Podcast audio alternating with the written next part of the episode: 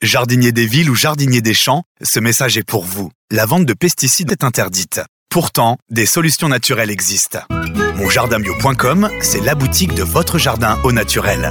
Graines, engrais, traitements, lutte biologique, accessoires. Monjardinbio.com, c'est toute une gamme de produits expédiés en 24 heures et de fabrication française. www.monjardinbio.com, naturellement évident.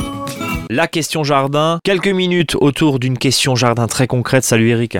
Salut Brice. Tu es conseiller en jardinage naturel auprès des collectivités. Aujourd'hui, je te pose la question suivante. Les mauvaises herbes, est-ce qu'elles sont vraiment si mauvaises? Eh ben non, Brice. Eh non, non. Justement, si une plante pousse de manière spontanée, c'est qu'elle a trouvé le meilleur de ce terrain pour pouvoir se développer. Donc c'est quand même dommage de la jeter. Donc euh, il faut savoir que cette plante qui pousse facilement, elle a plein de propriétés intéressantes pour votre jardin. Elle donne une dynamique positive dans votre jardin. Alors je sais que ça va faire... C'est beau. euh, c'est beau, ça va faire bondir euh, les, les personnes, mais l'intérêt c'est de récupérer cette plante. Euh, alors si c'est une plante annuelle, il suffit de la couper au collet, c'est-à-dire euh, au ras du sol. Vous laissez les racines dans le sol qui vont se décomposer grâce à l'action des vers de terre qui vont les manger, notamment les faire euh, endoger, et ceux-ci vont restituer des nutriments dans le sol, et le déchet que dessus va servir de paillage. Il va restituer aussi grâce aux autres vers de terre, ceux qui montent et qui descendent, qu'on appelle les lombriques, hein, les gros vers rouges, et ça va permettre de laisser des turicules, vous savez, les petits amas de, terre en surface, et ça, ça va apporter aussi des nutriments sur le sol. Cet engrais vert de mauvaises herbes, entre guillemets, va aussi, je veux maintenir un sol bien humide, va aussi, euh, je dirais, garder au niveau des températures, ben, le sol va moins se réchauffer euh, pendant les périodes, je dirais, estivales, donc tout un intérêt pour que la biodiversité puisse se développer. Attends, on va être très concret. J'ai une rangée de carottes ou de betteraves ou de poireaux.